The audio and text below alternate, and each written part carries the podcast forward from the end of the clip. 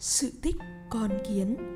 Ngày xưa có một người nọ, Vì nghèo đói quá, Phải đi hành khất.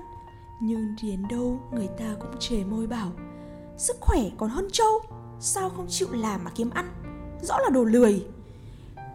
Đi đã mệt lã mà không kiếm được một miếng ăn. Hắn ngã quỵ xuống bên lề đường, Chỉ còn chờ chết.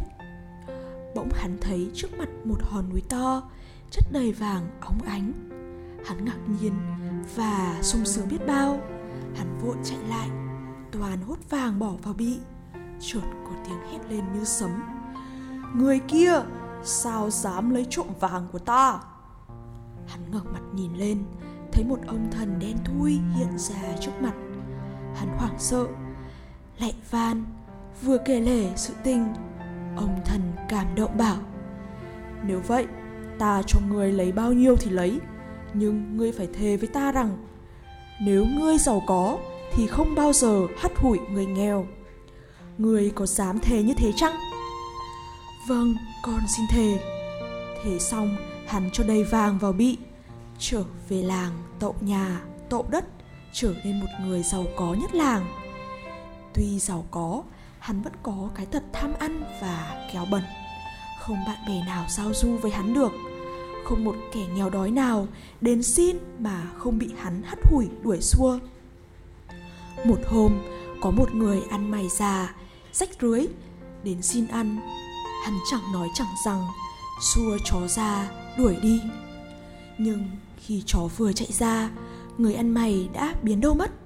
Chỉ thấy trước mặt sừng sững vị thần trên núi ngày xưa. Hắn khiếp sợ, Chưa kịp hở môi Vị thần đã đùng đùng nổi giận thét to. Người kia, Người có nhớ lời thề ngày xưa chăng?